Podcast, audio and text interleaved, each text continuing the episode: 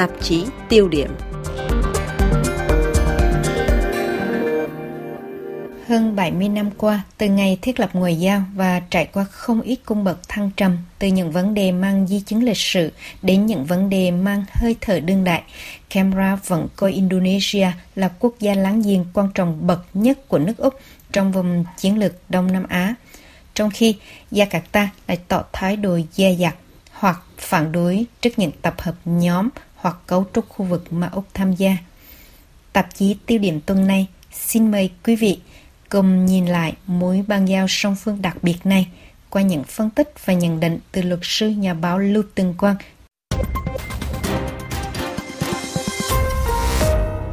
RFI tiếng Việt cảm ơn ông đã dành thời gian cho cuộc phỏng vấn của ngày hôm nay. Thưa ông, cựu đại sứ Úc tại Indonesia, ông Gary Quinlan từng nói không có quốc gia nào ở Đông Nam Á quan trọng với nước Úc bằng Indonesia. Tại sao là như vậy ạ? Thân chào cô Hoàng Hằng và kính thưa tất cả quý khán thính giả của Đài Quốc tế Pháp RFI. Đây không phải là một nhận định mới về mặt địa lý chính trị. Trước đây, năm 1994, Thủ tướng Úc Paul Keating cũng đã khẳng định như vậy trước Hội đồng Nội các. Ông cảnh báo nếu Úc thất bại trong quan hệ này và không nuôi dưỡng phát triển mối quan hệ thì nền ngoại giao Úc sẽ thiếu sót. Các thủ tướng kế nhiệm bất kể thuộc khuynh hướng bảo thủ như Liên đảng Tự do Quốc gia hay thế lực trung tả như đảng Lao động đều đồng tình chia sẻ quan điểm này. Ông Quinlan giới hạn tầm quan trọng của Indonesia trong bối cảnh Đông Nam Á xuyên qua quan hệ song phương 70 năm, trong khi cựu Thủ tướng Keating có tầm nhìn rộng lớn hơn. Vào đầu thế kỷ thứ 21, GDP của Indonesia đứng hàng thứ 16 trên thế giới so với vị thế 12 của nước Úc là thành viên dẫn đầu của tổ chức ASEAN và là quốc gia duy nhất Đông Nam Á có chân trong nhóm G20. Vào giữa thế kỷ này, dự phóng là Indonesia sẽ trở thành cường quốc kinh tế thứ tư hoặc thứ năm trên thế giới, chỉ đứng sau Trung Quốc, Ấn Độ và Hoa Kỳ. Nhưng sự quan trọng của Indonesia đối với nước Úc không chỉ là kinh tế, mà bao gồm cả vị thế địa dư, văn hóa, tôn giáo và hệ thống chính trị, là một quốc gia hải đảo nằm sát nách nước Úc về phía Bắc và là nước Hồi giáo đông dân nhất thế giới với khoảng 277 triệu dân. Sự thành công hay thất bại của Indonesia đều ảnh hưởng đến nước Úc. Trong lịch sử ban giao, mối quan hệ song phương cũng đã trải qua nhiều giai đoạn thăng trầm. Sau khi Indonesia và Úc ký kết hiệp định đối tác kinh tế toàn diện vào tháng 3 năm 2019, theo ông, quan hệ thương mại giữa hai nước có những bước tiến nào đáng kể? Mặc dù giới lãnh đạo Úc luôn coi Indonesia có tầm quan trọng bậc nhất, nhưng giao thương giữa hai nước vẫn chưa được phát triển.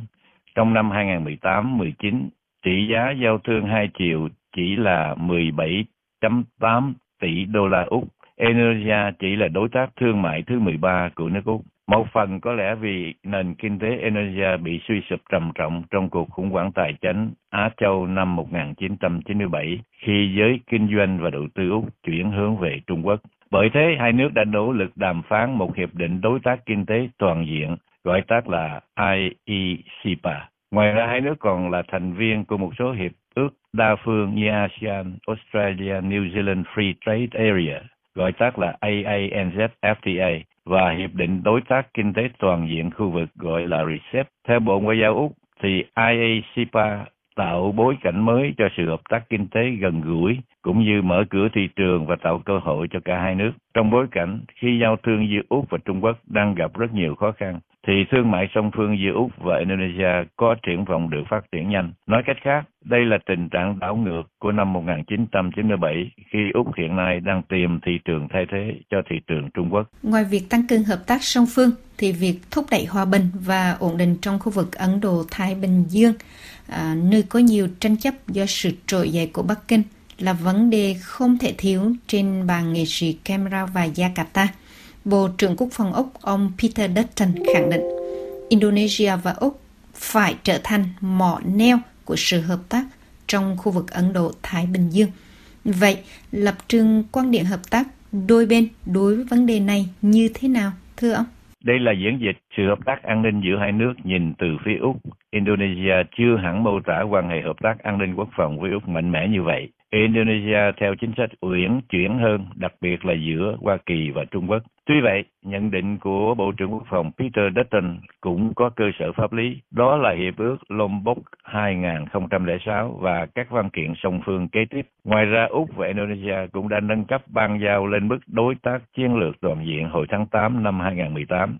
Về mặt đa phương, ngày 31 tháng 10 năm 2021 vừa qua, Úc và khối ASEAN cũng đã nâng quan hệ lên mức đối tác chiến lược toàn diện. Trong thực tế, hai nước đã có hội nghị thường niên từ năm 2012 ở cấp bộ trưởng về ngoại giao và chiến lược quốc phòng, còn gọi là hội nghị 2 cộng 2. Gần đây nhất ngày 9 tháng 9 năm 2021 tại Jakarta, tức là trước khi AUKUS được loan báo. Bộ trưởng hai bên đều nhấn mạnh sự hợp tác giữa hai nước và vai trò chung của hai nước đối với những diễn tiến trong khu vực. Tuy vậy, Indonesia vẫn có thái độ dè dặt đối với một vài tập hợp hoặc cấu trúc khu vực mà nước Úc coi là quan trọng, cụ thể là The Quad và AUKUS.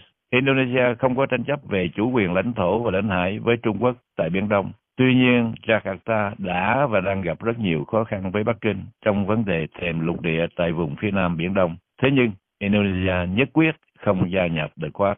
Trong khuôn khổ Liên minh Quốc phòng AUKUS, Indonesia bày tỏ quan ngại trước kế hoạch hàm đội tàu ngầm chạy bằng năng lượng hạt nhân của Úc. Bản chất của sự quan ngại này từ chính quyền Tổng thống Joko Widodo là gì? Nếu thử làm phép so sánh về tiềm lực quốc phòng giữa Indonesia và Úc, chúng ta có thể thấy được những gì ạ?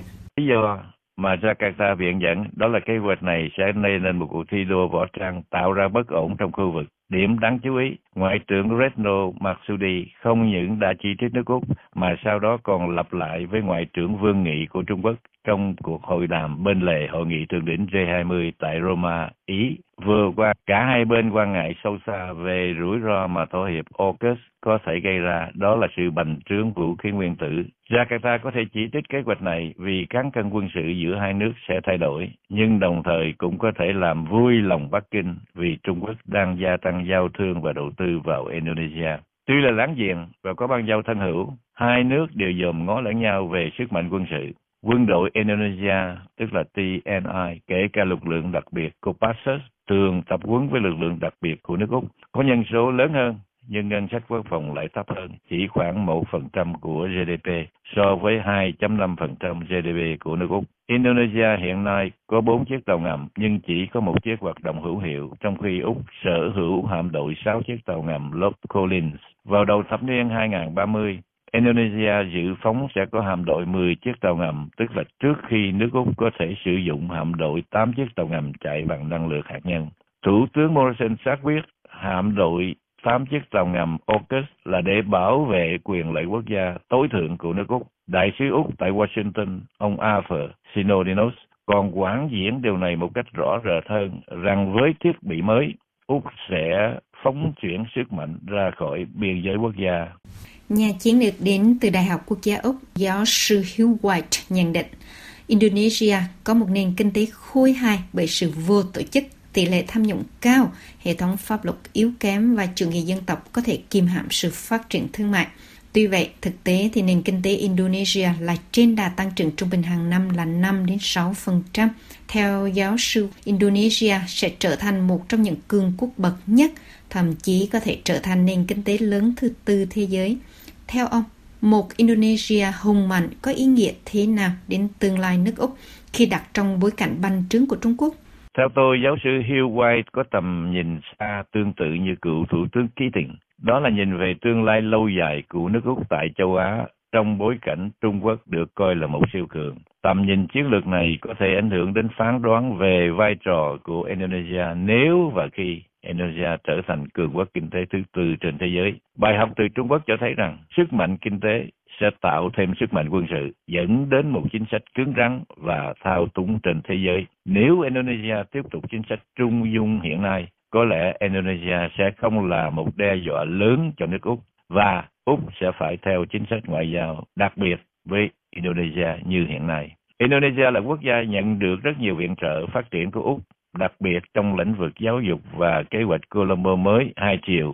Úc hy vọng xã hội dân sự cũng như chính giới Indonesia sẽ tiếp tục là một Indonesia Hồi giáo ôn hòa. Bằng không, nếu Indonesia không giữ là một thân hữu mà còn là một đồng minh của Trung Quốc, thì có thể Úc sẽ phải đương đầu với một Indonesia đối nghịch. Chúng ta lưu ý Canberra coi Indonesia là quốc gia quan trọng nhất. Ngược lại, Indonesia chưa bao giờ coi Úc là quan trọng nhất. Úc và Indonesia chia sẻ vùng địa lý, có mối quan hệ lịch sử sâu sắc, mối quan hệ đương đại sôi động, cũng như là tầm nhìn chung về một khu vực hòa bình và thịnh vượng.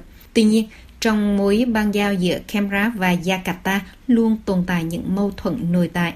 Đó là những vấn đề gì và có thể được hóa giải bằng cách nào ạ? Trong gần 71 năm ban giao, ít nhất có hai thời điểm mà quan hệ giữa hai nước xuống mức thấp nhất và có thể coi là đối nghịch.